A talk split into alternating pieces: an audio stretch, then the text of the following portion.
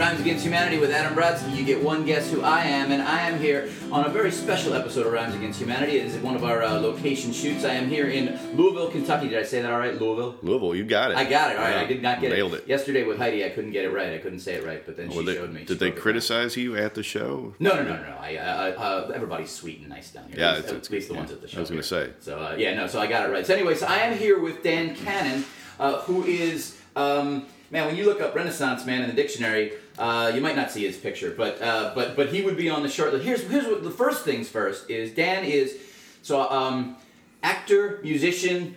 Uh, lawyer. Uh, uh, what else? You must. There's others. You know what they say about jacks of all trades too. Uh, Masters yeah, and such? That's that's that's that's about it, I guess. Okay. Now, this is the thing that really impresses me: is you are those things, and you somehow eschewed um, your native callings uh, because you did not, however, end up as either a private eye or a porn star with the name Dan Cannon. It seems like your fate was predetermined as Dan Cannon, which is the coolest name in the world. You know, they've done a lot of research on what your name means in terms of, you know, fatalism and all that stuff and whether it actually determines any kind of outcome in your life. And uh, I, I uh, I'm not sure if I beat the odds, you know, but um, given all that research, but yeah, no, I, I, I, uh, I, I think, I think lawyer and musician, you know, uh, probably, I mean, it's probably, that, that name probably fits in there somewhere. I don't know. Yeah. Now, and the other thing I wanted to ask you: Have you ever said in a court of law, since you are a lawyer uh, uh, from Kentucky? Now, I'm just a simple country lawyer. Have you ever said that? I've never had the opportunity to because it's just kind of taken for taken for granted. Okay, down here you actually don't Kentucky have to say courts. that. Yeah, you don't have to say it. No, And do you wear the the seersucker suit with the bolo? it's The- part of your oath that you have to wear that, and you have to um, basically, you know, it's it's it's incorporated by reference. That's a lawyer term. it's incorporated by reference that you are a simple country lawyer, if that's where you're from. now, if I went up to litigate in New York or something like that, I would definitely take full advantage of that. Oh, okay. And one of my hero lawyers actually is the the chicken from Futurama. I don't know if you you know that. Yes! that, that guy's one of my favorites. so I really try. I've tried to model my career after after that that gentleman. Well, you're doing great. Now, I don't want to bury the lead here. Of the two of us, one of us in a little more than a month is going to be talking to nine very special people in dresses. Well, okay, so here's how that goes. We don't know who is going to be doing the actual talking to the Supreme Court, so I don't I don't want to sort of deflate that whole thing. Um, but yeah, there's there's there's four. So so just the the background on that is that I am the lead counsel for Kentucky in the same-sex marriage cases that um, are now under the name of Obergefell versus Hodges. That's probably how everybody's going to know them. Um, that will be argued at the end of April at the Supreme Court. On April oh, 28th. argued, okay. Yeah, yeah. So, so that'll be argued on April 28th, um, but that involves four states. Okay. And they've given us a limited amount of time to argue it. So, without getting too much into it, the long and short of it is we don't know exactly who's going to be arguing on our side yet. So, Okay. So, uh, how uh, uh, I'm uh, as I'm reading more about this case, I've started to get really into um, just the procedure of it. How will you know who makes that decision of who will talk? Uh, uh, do you know how that how that's Yeah, no, I mean it's you know, look, it's terra incognita to me too. So if you have figured it out procedurally, please let me know. um, we've you know the the fact that there are four um, states involved means that there are somewhere in the neighborhood of 31 clients total that we have to look out for their interests. Wait, now And- 31. That doesn't match by two. It's a marriage case. no, that's correct. And you're very perceptive. That's because the Obergefell case out of Ohio, one of the uh, one of the plaintiffs died. Oh, okay. and that's part of the whole issue is you know who gets to be on the death certificate what happens to Right. survivors benefits et cetera et cetera um, so yeah it, it, but but there's way more than 31 lawyers on the case and so we all have to kind of uh, balance our interests and our clients interests and our egos and everything else So, are you guys are, are all 31 plus you going to be up up in DC in hotel rooms? Well, um, I don't know. I mean, I know that most of the Kentucky folks are going to go. Um, that's the way it looks right now. Okay. We've, we've encouraged everybody to go. Um, I, you know, I'll certainly be there, and, and the folks on my team from my firm will be there. Uh, we're also working with folks from the uh, from the Stanford Supreme Court Litigation Clinic and from uh, the ACLU, who have been enormously helpful throughout Imagine, this yeah. whole thing. Yes, I mean they know everything about the Supreme Court, and we basically know nothing. So that was that was helpful, Okay. you know, to get into it. And so you know, you're, to get back to your question about procedure, I don't know because I don't know anything about Supreme Court procedure, but um, you know, not only that, but this is just sort of an unprecedented thing. You know, this is a case that is not like your average case that's up at the Supreme Court. Why is that? Well, because you got four states. That's you know, I mean, that's basically it. You've got four states. You've got a lot of plaintiffs. They've given us a limited amount of time, and typically, what the Supreme Court does is you have one case, and they grant what's called certiorari on that case. That means they agree to hear the case, and um, they give you a half hour per side to argue the case. Okay. Um, and in this case, they've granted technically five cases and given us two and a half hours total to argue the case. Okay. And so it's kind of like you guys sort it out and tell us how you want to do the argument, and you can imagine the sort of situation that's created. Uh, we're trying to get everybody on the same page to figure out the best way to structure that. Okay. And and then so, um, now, uh, if, if I understand, do, do I understand right? The Supreme Court, when you're talking to the Supreme Court, you are really only discussing uh, the constitutionality of, of of the parts of your case. It's no longer uh, uh, the he said, she said, guilty and innocent. Oh yeah, yeah, yeah. I mean, for the most part, I mean, it wouldn't, you know, that wouldn't apply in our case anyway because Right. it's just been purely a constitutional case all the way up. Um, but yeah, they they are the final word on the Constitution. They're very selective about the cases they take, and usually, if they're going to take a case, it's because there's a discrete question of constitutional law that they want to answer. Okay. So Uh, and so in this case, is that discrete question the uh, uh, the Fourteenth Amendment and Yeah, that's right. Yeah, no, there's there's two questions in our case, and one is um, does the Fourteenth Amendment require states to marry same-sex couples, issue licenses to same-sex couples? We call that the licensure question. And then question two is does the Fourteenth Amendment require states to recognize valid out-of-state marriages? So, and that's really the way that most of these cases started. It's the way the Kentucky case started. Is that we have you know, four plaintiff couples that got married in Iowa, they got married in Canada, um, Connecticut, and California, okay? Um, and they came. They basically, you get married there, you have a, a valid marriage for all intents and purposes. You are married, and you come to the state of Kentucky, and you're no longer married. Right? so it's you know, in in right now we're in this bizarre situation where Indiana now recognizes Indiana's five minutes away. Right. You know, and, and I drove from there today. so uh, if I had been married to a man in Indiana, um, then you know that would be perfectly fine under the, as, as it stands in the state of Indiana now, and under federal law. But driving five minutes across the bridge, I would no longer be married sitting here talking to you. Right. Yeah, the the law essentially, Kentucky law looks at it as a nullity that that marriage does not exist. So, uh, so in terms of, uh, um, is there a fancy legal term for, rep- for for accepting other states' laws like that, is or whatever that, that term is? Yeah, we're just saying recognition. So yeah. So so would, would like Loving v. Virginia be a precedent? Yeah, I mean, I think that we're going to rely. We have relied up to this point pretty extensively on Loving versus Virginia because, Okay. you know, and and and for those of you that might be listening that don't know, Loving versus Virginia is the interracial marriage case. It was decided in 1967. That basically says, you know, states can't restrict um, blacks from marrying whites, whites from marrying blacks, and so on and so forth. And so, and and so basically can't restrict uh, marriage on the basis of race. And we're saying that it should be the same on the basis of sex. Okay. And and, and all the arguments that are for and against are, in my mind anyway, perfectly analogous between the Loving case and what we've got going on in uh, the Bourke case in Kentucky or Obergefell at the Supreme Court. Okay. And where uh, uh, of all the names I was reading, there's love somewhere in, in the name of one of these cases. That's Uh, right. So that, that that that seems convenient. Yeah, the second Kentucky case we we brought had a very fortuitous uh, name attached to it, and that's that's Timothy Love, who was our um, lead plaintiff in that case. And um, so you know we had hoped that the Supreme Court would. Um, uh, sort of appreciate the poetic justice and uh, uh, and uh, name style the case Love versus Kentucky or Love versus Beshear, but that that hasn't happened. Now it seems to me that uh, a lot of these, when I when I hear about these cases, you know, when I listen to Dahlia Lithwick's uh, podcast or whatever, it seems like w- with most cases that come to the court, it's really like eight guys could take the day off and John Roberts could just listen. In a lot of cases, is there?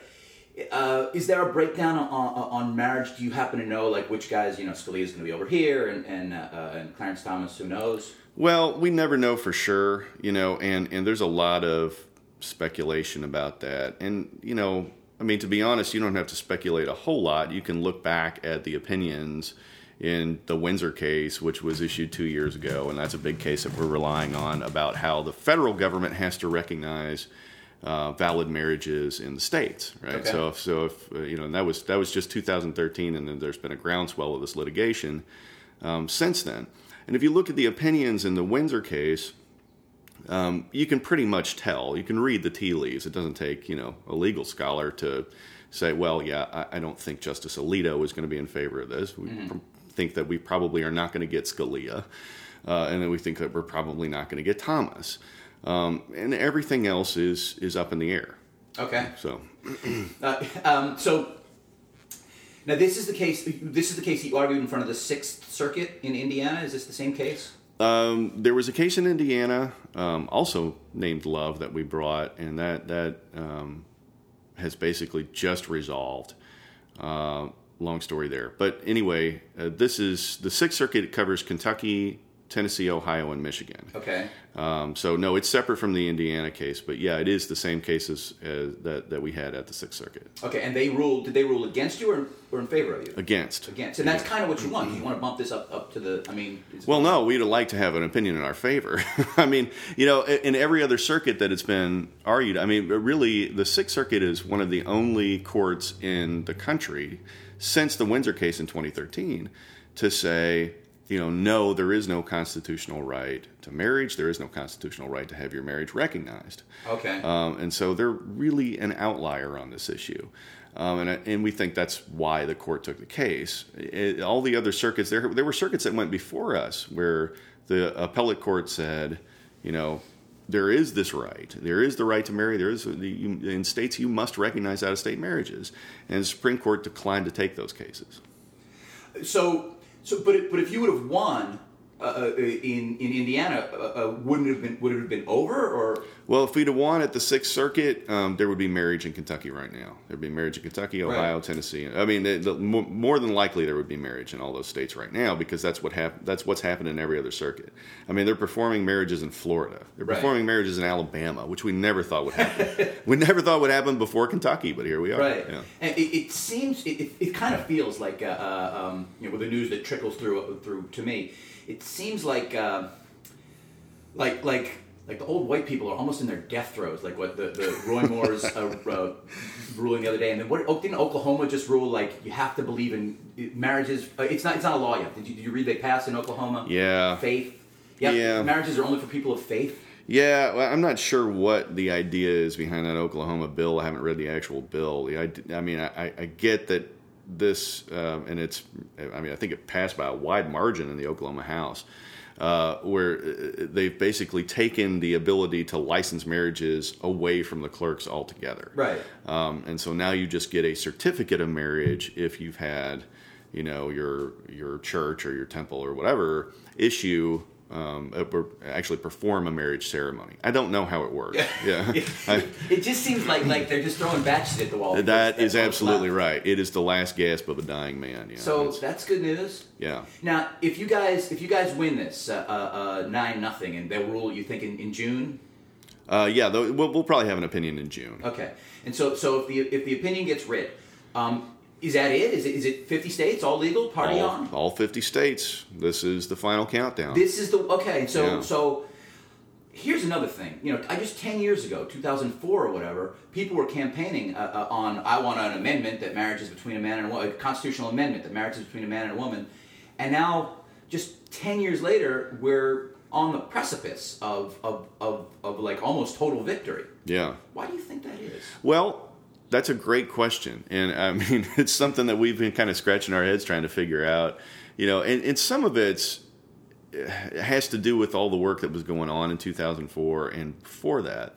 Um, you know, in 1993, I think it was, there was a Hawaii Supreme Court decision that said, um, you know, under the Hawaii Constitution, you can't stop same sex couples from getting married. And I think a lot of people are surprised to know that it goes back that far.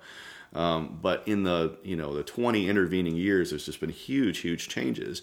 Uh, and in the, the late 90s, there was all this legislation, including the legislation in Kentucky, just in response to what happened in Hawaii, just like as a bas- as a backlash, I guess. And you've got um, these these state laws that are written into uh, the domestic relations codes that say, well, it's only a man and a woman, and we're not going to recognize anything else of any kind, and not a civil union, not a partnership, nothing, you know, okay. nothing like that. Um, and then in 2003, you have the Massachusetts Supreme Court decision. Now, all that got undone in the meantime in Hawaii.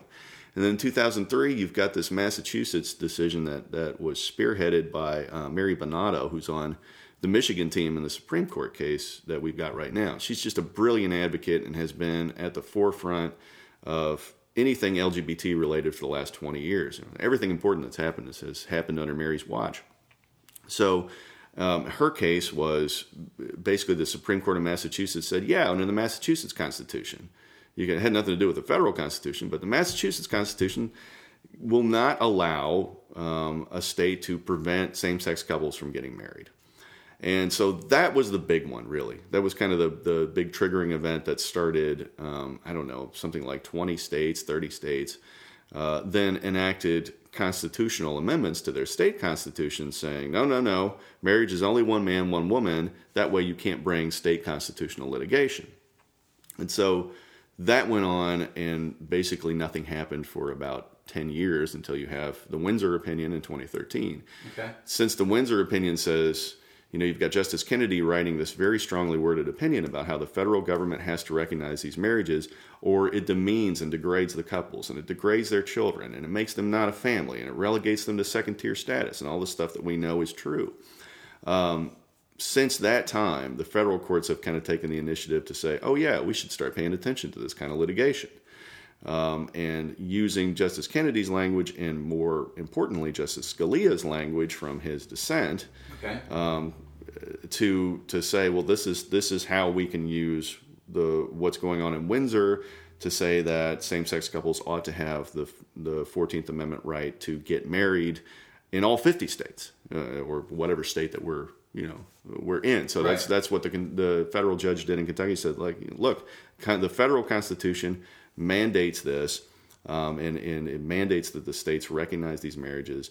And not only that, but you have to license marriages between same sex people because, um, you know, it's the right thing to do, basically, because right. the Equal Protection Clause uh, makes it so. And um, so, so that's where we are. And in, in the, the two years between Windsor and, you know, now we've gone from I can't remember what the count was in 2013, maybe 10 states, fewer than 10. Yeah. You know, that, that recognized um, same sex marriage too. I think we're at 38 now. Okay. You know?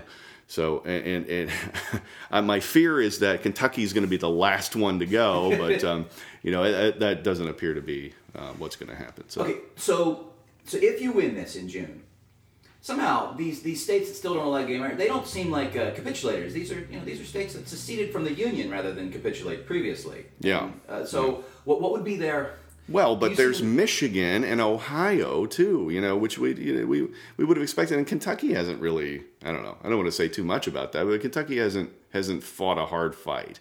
You know, they've said the Governor Beshear said all along that you know we want the Supreme Court to decide the issue um, but aside from their incredibly disparaging laws, they have gone out of their way not to disparage gay and lesbian families, gay and lesbian people. Um, that's not the approach taken by Tennessee, and it's not the approach taken by Michigan. You, okay. know, you can tell that they really believe it, uh, and they really believe. And, and, it's surprising, but it's not necessarily the deep South that is the uh, the real holdout here. Now, nobody in the North, nobody in the Sixth Circuit, to my knowledge, has said anything about ignoring federal law or ignoring an order of a federal court because we're just going to do things our way, okay. and that's what's going on in Texas and in Alabama right. with Judge Moore. But uh, and it, it seems it, it, these it seems like federal law is is overlapping. Uh, uh, federal law and, and state law is is coming at odds more like on both sides. Like I see the uh, you know in Colorado, you know marijuana is illegal because the uh, you know I was taught growing up that federal law trumps state law and and the federal law the, the, uh, have said, mm, go ahead, you know, they're raising, raising a lot of money, and we're not going to cause a stink over this.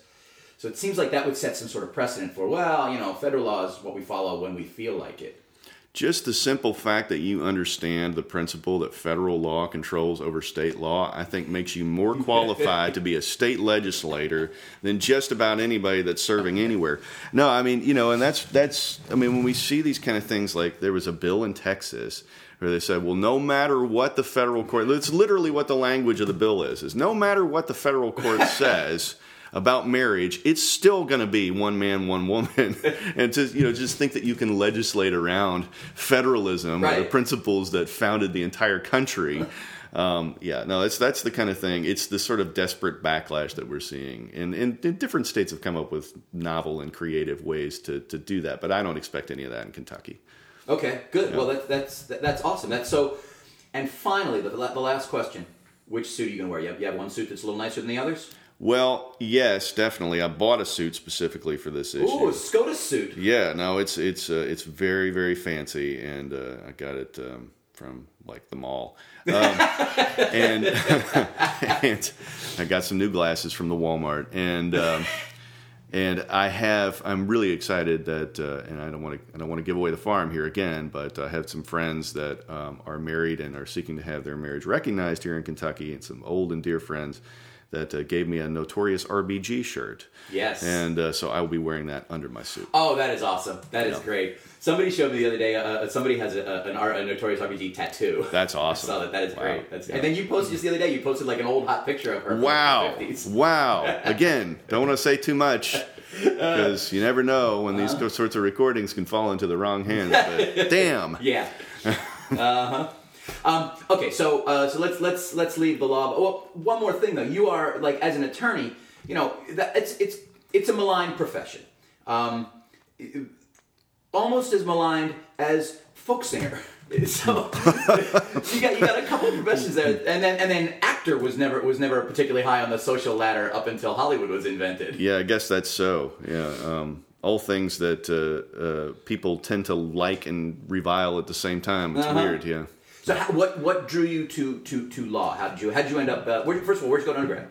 Uh, University of Louisville for Okay. for both undergrad and for law. Okay. And um, you know, look, I mean, I, I just to be honest, I mean, I hit after I got through college, I did what everybody does that goes into to law school, or at least ninety percent of the people that go to law school, and you hit the big career default button. You're like, well, what am I going to do with myself now? I don't know. I mean, I'm pretty good at this school thing, so I'll go to more school.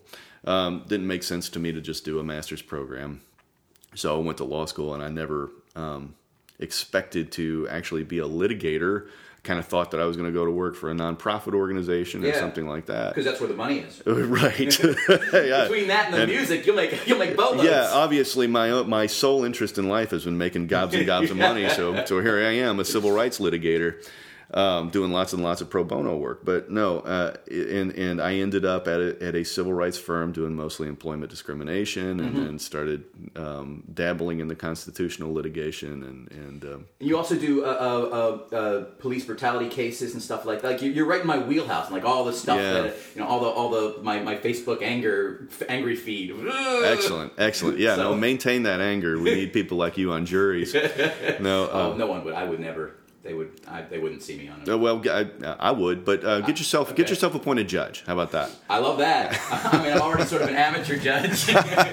No, I mean, uh, yeah, you've you've uh, you've um, uh, um, obviously displayed a, a superior understanding of the law um, for purposes of this program. So I Well, think you got my vote. Thank you. Yeah. Well, let me ask you this: When you say uh, when you're talking about state legis, I, I see uh, all, at all levels uh, uh, politicians say things that range from downright idiotic uh, uh, uh, to somewhat less idiotic. Yeah. And I like to think, not in all cases, because there are idiots, but I like to think that they're not really stupid; they're more evil. I, I, um, and and sometimes I, I feel, you know, I, I cannot believe that that all the Republicans in the House of Representatives don't believe that climate change is man-made. Yeah. I, I think that they just think they have to toe the party line. It's funny. I mean, we had this conversation. A lawyer friend of mine uh, uh, had this sort of debate about that on Twitter uh, a couple of days ago, and I think it was over.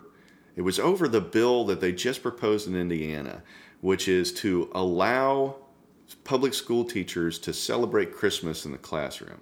Okay. And we're sort of like, well, they can already celebrate Christmas. I mean, you know, I, I want to know really where the front line is on this war on Christmas because I don't believe, and, and somebody out there, if you're listening, please prove me wrong on this, but I don't believe anybody in America has ever stopped anybody else from celebrating Christmas. I don't think it's ever happened. But anyway, I would love to. If if, if it weren't breaking the law, I would be all over that shit. you would stop. You would Oh, just stop be- somebody at gunpoint and say, "Stop celebrating Christmas." No, and and so there's this bill, and the the purpose of the bill was to um, to to stop people from litigating.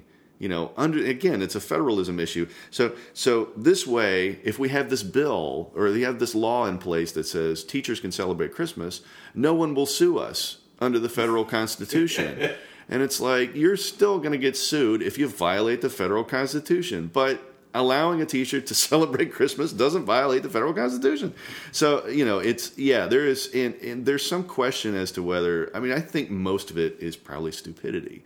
I mean, you know, if you look at the bill that was going on in Texas, this is this is this was proposed by somebody who has no understanding of basic civics. Sorry, but I mean, it just it just appears. you really it, think that it they're- that they're appears that way? dumb? Well, you know, um, I don't know. It's hard to say. I mean, somebody like somebody like Ted Cruz, you know, who is who is a Harvard educated lawyer. This is the point my friend uh, Joe Dunman brought up. Um, it, it, he's a Harvard educated lawyer, and you don't get to be a Harvard educated lawyer. I've known enough of them; they're all very smart. Okay. you know, I mean, it, and it's it's not just it's not just flashy sort of. You know, um, I, I, I my parents installed me. I mean, you have to be pretty sharp To get to, in. to get in and to get through. Right. Right. And and so you know when he when there's stuff like that about climate change, I mean, I have to, or just basic federalism principles Right. that Ted Cruz doesn't appear to understand, you know, or somebody like Rand Paul maybe not understand. You know, it's it's that's that's a little bit more of a coin toss for me. It's like I can't believe that you're actually that stupid, but I, you know, who knows? Which brings up our next point about Rand Paul, who is trying. He doesn't. He wants to run for president, but he's too big a puss to actually go all in. He still wants to run for senator in case he loses. and so they're trying to like. If I get this right, they're trying to change your primary into a caucus. Uh, yeah, I don't. I mean, I've been in uh, marriage case territory here, so I, Right. don't, I don't exactly know what's going on with that. I don't. I don't. I don't know that I can add anything intelligent to that. I understand, I understand that he can't. Yeah, he can't. He can't run for two offices simultaneously, and that's that's about the. I know they're trying to change that, but that's the extent. So he can't. It just seems Yeah. like like, people at that level. It just seems like well.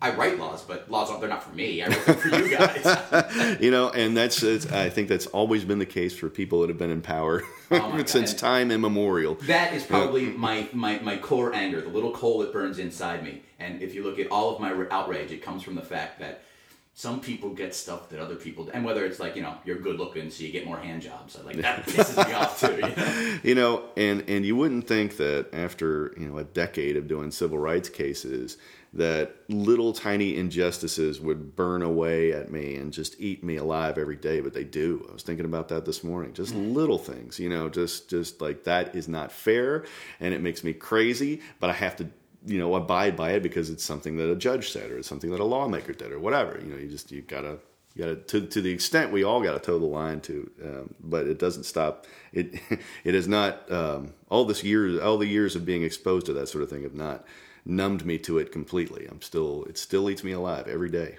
Good, good. I'm, I'm, It's good to see that passion. I see. You know, it's it, it's really hard to maintain the passion as you get older. I mean, you I, uh, you've got you've got quite a busy life. You got you got a wife, you got a kid, you got dogs. You, you're going to the Supreme Court to argue. So, uh, um, where uh, I imagine uh, uh, I, first, thank you for making an hour for me. this was. I imagine you're quite busy right now. no this is actually a relief to rant and rave like this Oh, good. Glad hope- to hear it. hope i don't get sued over it or something Bring it. Yeah. I will. I will testify on your behalf. I know, I just walk into my house and put down a microphone and start talking. No idea. no Um, okay, so let's uh, let's get away from from the icky law and let's talk music. Where did did, did your uh, your folks play music? You know, no, not really. Uh, Okay. you know, I think my dad played a little guitar. He went around too much. Um, and I, I, but no, I mean, it's something I just kind of picked up on my own when I was like 12. I, was, you know, Okay. I wanted to play guitar for a long time. And the reason you first picked up a guitar was uh, you know, I don't probably to get girls. Yeah. But yeah, I mean, that's that's that's the real answer. If That's anybody, if, any, answer, if anybody uh, were, were to answer that question honestly, it didn't work. I like It's occasionally not a sometimes you post your hate mail, which I think is also very Oh great. yeah, yeah, yeah. Yeah, well, you know, I haven't got too much of that, and I haven't. You know, the the good thing is that I haven't heard about that happening too much anymore. You know, and I, I have to think back about the lawyers that did Loving versus Virginia and did mm-hmm. the race cases, like like Brown versus Board of Education, you know, and all that stuff where where the racial tensions were so high, and I bet those guys got death threats every day. Yeah, and we haven't seen anything like that. Oh, great. You know, all the hate mail, quote unquote hate mail that I've gotten has been, you know, listen, you got to give yourself to Jesus, and you know, why are you doing this to America? And please reconsider and do something else. You know, it's that's that's yes. basically the tone of most of the mail that I've got, which is not. You know, look, it's hard to get too pissed off about that. Yeah. It's like, okay, well, look, you, you, the road to hell is paved with good intentions, and you're not you're not sending me rattlesnakes or anthrax in, in the mail, so okay. I'm, I'm okay with that. Now, before I got to town a couple days ago, on my way down, I stopped and saw the Creation Museum. Have you been there to the Creation Museum? I have not. Oh my no. god, it's a shame to give those fuckers thirty dollars. I hated that. it's thirty dollars to get in. But oh my god, it's a beautiful museum full of full of full of lies. Yeah, yeah. Well, they they did manage to get at least for the time being the uh, the Ark Park thing shelved, so they're not you know going to be shelling out eighteen million dollars right. worth of tax breaks on that. I don't know if you guys have heard I, about that. I north. did. That made yeah. me super angry. So, yeah. but now they it's a it's like uh, like public radio now. You can donate like for hundred dollars. You can buy a peg in the ark and they'll put your name in it. Actually, Heidi said that it's she like wants to public buy radio. yes, it's just like public radio. I never thought I would have never thought to make that analogy in my life, but you really brought that home for me. and because you can sign up, it's hundred dollars, but you, you don't pay it all at once. They'll, they'll sign you up for ten dollars a month for the peg, and they'll put your they'll inscribe your name on the peg. And Heidi brilliantly said she wanted to to sign her name as uh, uh, uh, American choice org. Very nice. Yeah. Very nice. So. Yeah, no, I uh, I have resisted the idea of going to um, the Creation Museum because I don't want to give them any money, uh, but I do. I mean, I do kind of love the idea, and I'm sort of jealous that you went. And I saw some of the pictures, and I love it. And you know, what I really wanted to do is just do the Kentucky, you know, get the whole Kentucky experience, and go um, both to the Creation Museum and to Dinosaur World in Bowling Green in the same day. Oh, yes. I think it could be done, and it would be like you know compare the uh, ancient records in Dinosaur World to uh, well anyway. Yes, well, uh, it's it makes perfect sense because you only have to have one kind of every animal. So if you have one, two dogs, you don't need every breed because in their DNA, the helixes and whatnot, is the the capacity to change. Now that's not evolution that's changed. So once you get your two German Shepherds off the boat, they'll breed into all the breeds that you need because that's how God planned it. Sure. Okay. That's right. their default. So, is, so and so that would that solves the problem. That solves solves the space problem. That's the idea. That's half the space problem. The okay. other half is look. Even a brontosaurus was at one time the size of a football when it was an egg. So don't bring an adult brontosaurus. Just bring a couple of babies. Hmm, that makes sense. Yeah. That makes sense. And what is the growth rate of a brontosaurus? Does it explain that? Like um, if you um, bought if you brought a baby brontosaurus, which I understand. I mean, my understanding is that a brontosaurus isn't really a brontosaurus. But anyway, that's right, another that's, that's another topic. But but if you brought the baby brontosaurus on board, how fast would it would it take over the entire deck that you brought it on? I believe that uh, God put it in stasis. Probably. I, love that they have you know they, they have their scientific answer that for anything like they use the G word they can talk. It's like a bat. It's like a get out of jail free card. so that was that was that was a trip. It, it, it did hurt me a little bit for the for the sixty dollars for the thirty dollars, but uh, uh, but I'm so glad I went. I, I'm because I, I, and I was look I was trying to make eye contact with anybody who might have been there ironically, and I could not find anybody. There was one dude with a big beard, and I thought maybe he's my guy, but he, he didn't make eye contact with me, and, and it was just um, this is this was I found this sort of surprising. Eve does not take the brunt of the abuse. It's Adam. Oh, really? The dick, yeah. Like it, it talked over and over in panel after panel, Adam ate the ate the stuff, and that's why everything hurts and you die and all that crap. And and she she actually. So I think that's a little bit of progress. That that yeah, that's very um, well comparatively very theologically progressive. Yeah. compared to what I've heard about that for forever. But you know, hey, good on you, Creation Museum, moving moving things into the and I, I just 17th century. the 17th century. But somebody said that about Rick Santorum. He's the finest legal mind of the 16th century. uh, when I used to write the, uh, the political blog for Celebrity, whenever I was on deadline and had nothing to write about, I would just Google Rick Santorum. I, I could make 800 words out of yeah. that whenever he was doing that yeah, day. So it's it's uh, ripe ripe uh, material. So you start playing guitar around 12. Yeah. Uh, when did you start writing songs? Oh gosh, at the same time. I mean, I always wrote songs. Okay. probably before that. Um, Okay. Terrible songs, and uh, you know the the trend in writing terrible songs has not uh, changed, but you know they've at least become shorter and uh, more palatable to you, to the average listener. I hope they're no longer you know.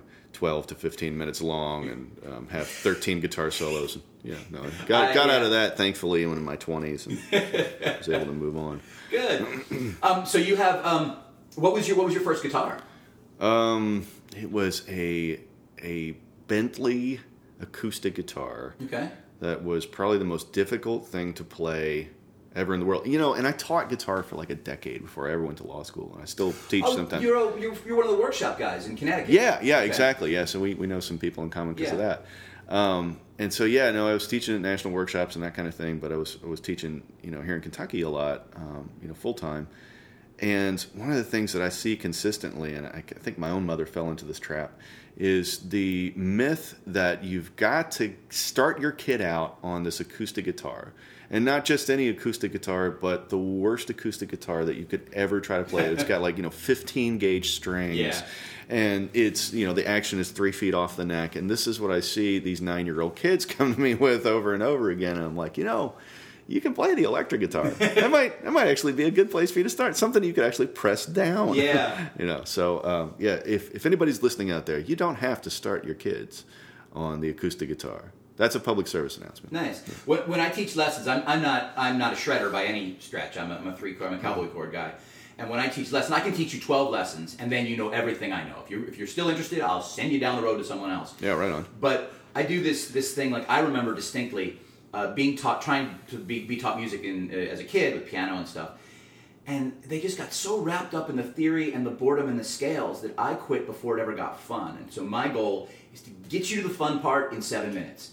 And I'm going to give you I have a I have a four minute theory lecture where I teach you about the one four five and I show you the, the wheel, the circle of chords, the circle of fifths, and then we and then I teach you a C and I teach you a G and then we play a song. And so by the end, by in 20 minutes from now, you've played a song very poorly, but you know how to play Buffalo Gals or whatever. That is so important. I mean, I think it's really, really important when you're trying to hook a kid and get them to, you know, like playing guitar. Yeah. They've got to start making music right away. And and I mean, I, I sneak the theory in gradually. I have a little bit of a different approach to that. I mean, I, I will eventually, hopefully, get a kid to like learning theory. You know, because I always really enjoyed it. You know, I- but when I got to the point where I actually understood some theory, it was like, oh yeah. I can use this and make it make different sounds, and There we go. you know, like I can kind of have some control over the kind of sounds that you make, and I, I, I like that aspect of it. Um, but I try to sneak it in on the students. But you know, first and foremost, get them playing a song for sure. Yeah. You know. Speaking of song, this is where we're going to insert a song. You're all you're all deep in, in SCOTUS world, so you don't want to you, you haven't played, so you don't want to play, but you're gonna. Yeah. But we're gonna we're gonna put in a song here. What song are we going to show the people now? What what song you want to? Oh gosh, let's see here. Uh, well, this is a song that we recorded uh, about a year ago with my band, the Vatican Bank, and um, it is called "Good for You."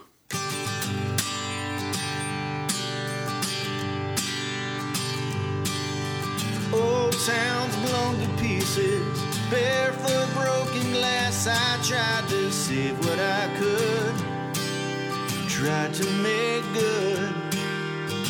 Greeting cards and blankets, packages of clay, and I step out to nowhere, floating in air. Wait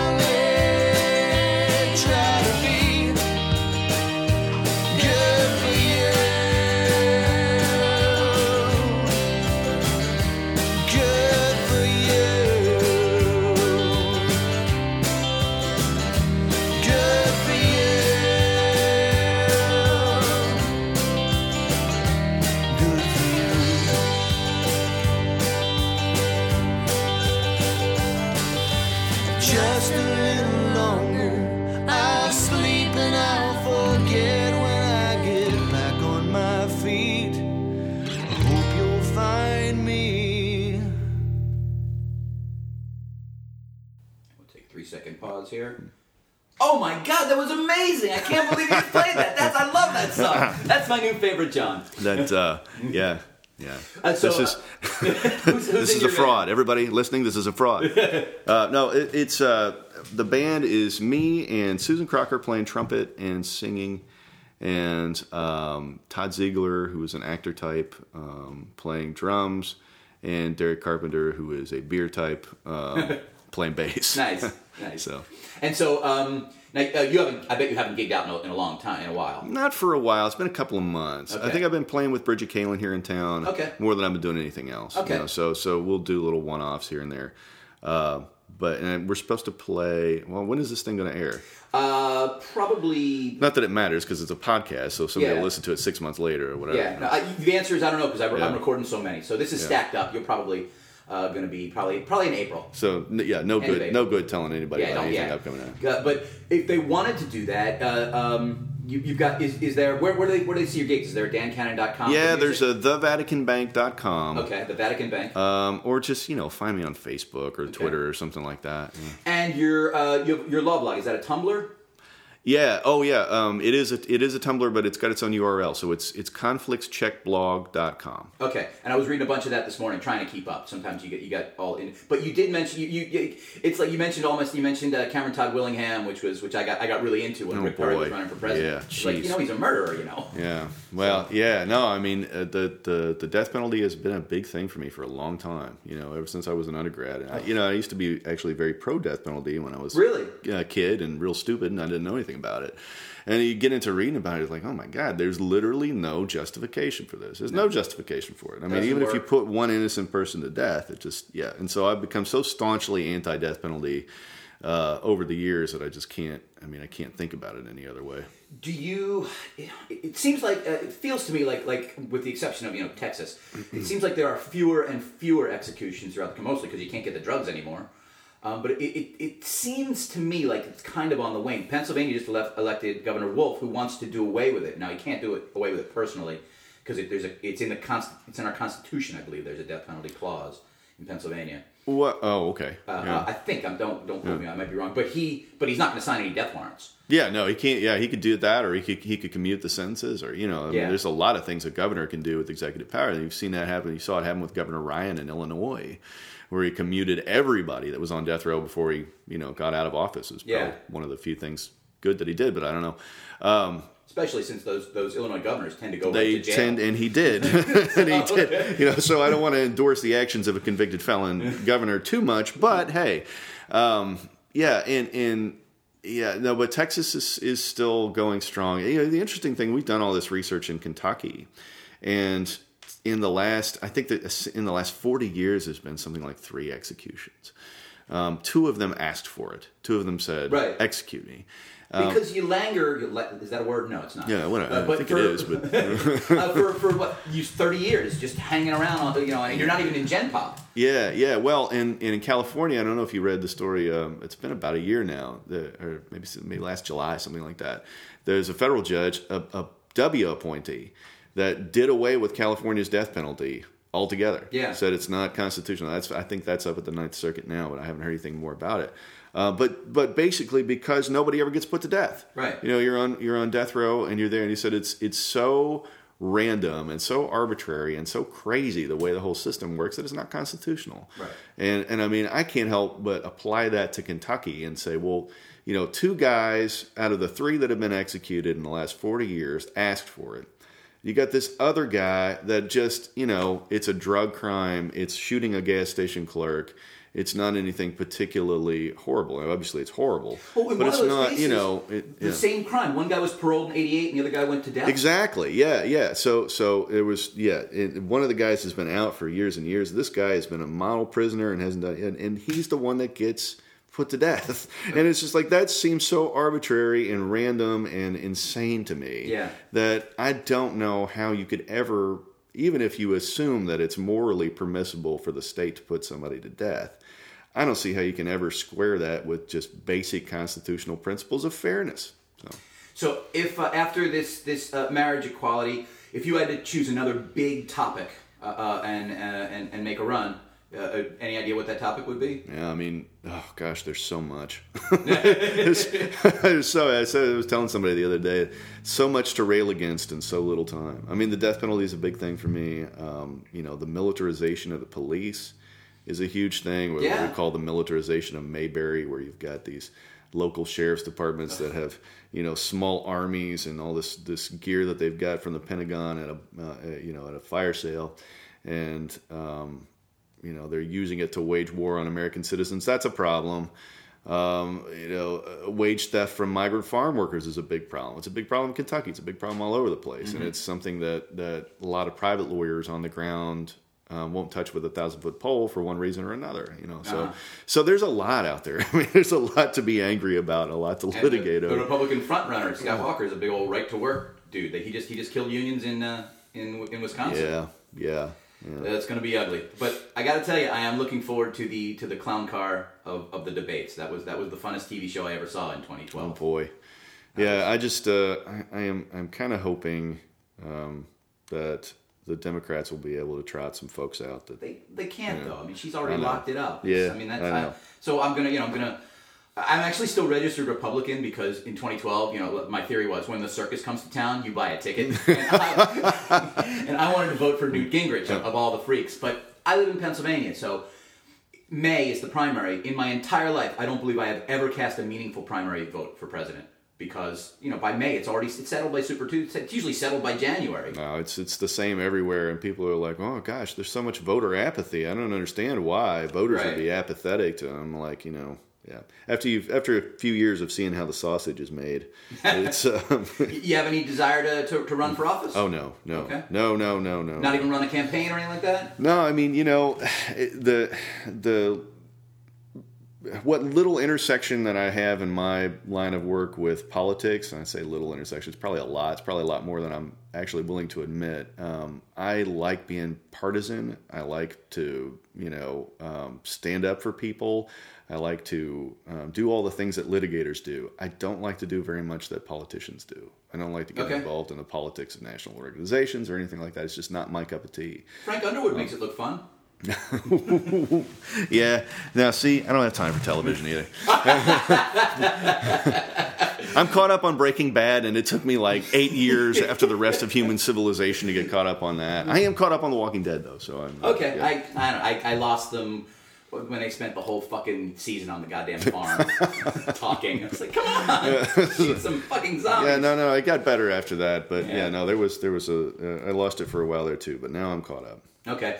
Well, we're gonna we're basically gonna gonna wrap up here. Uh, so the Vatican Bank is your band, Yes, sir. and then and you played uh, sometimes with Bridget Kalen. who We're gonna uh, I'm gonna record with uh, later. We're actually gonna have brunch with her. Um, and uh, anything else? You got any plays? Is your, is your wife and stuff? Uh, Oh gosh, yeah. Uh, well, she'll probably she's always doing something. Valerie Canon is always doing something. Um, but in terms of like stuff that's coming up in the immediate future, we've just been so tunnel vision focused on the Supreme Court stuff. Nice. I don't know anything that's happening after April 28th. Good for you, man. so Nice. hopefully something. Yeah. Well, well, Mazel tov to you, and, and very good luck, and thank you for uh, uh, tangibly making the world a better place beyond uh, strumming and talking about how things should be. You're actually working towards it. so Well, I think you are bit of an too. I think I think So- you and your ilk are all doing that too. So All right, keep excellent. it up. So, oh, so let's leave with one more song. You're going to take us out with uh, with another song. What are you going to play? What's what are you going to play? Um, I'll make this one a surprise, but it'll be great. Okay, so whatever it is, you'll you'll send it to me. So thank you very much for being around, Dan. Uh, let's go have some vegetarian brunch. I have been Adam Brodsky. This has been Rhymes Against Humanity. Please like the podcast, like Dan. If you want to send him a mail about how he needs to accept Jesus so that uh, gays can't have equal rights, uh, you can send it to me and I'll forward it to him because uh, God hates fags. Everybody knows Oh, that. my goodness. so right. anyway, thank you so much for coming by. Uh, Rhymes Against Humanity. Y'all be y'all be good. I used y'all. And we are clear.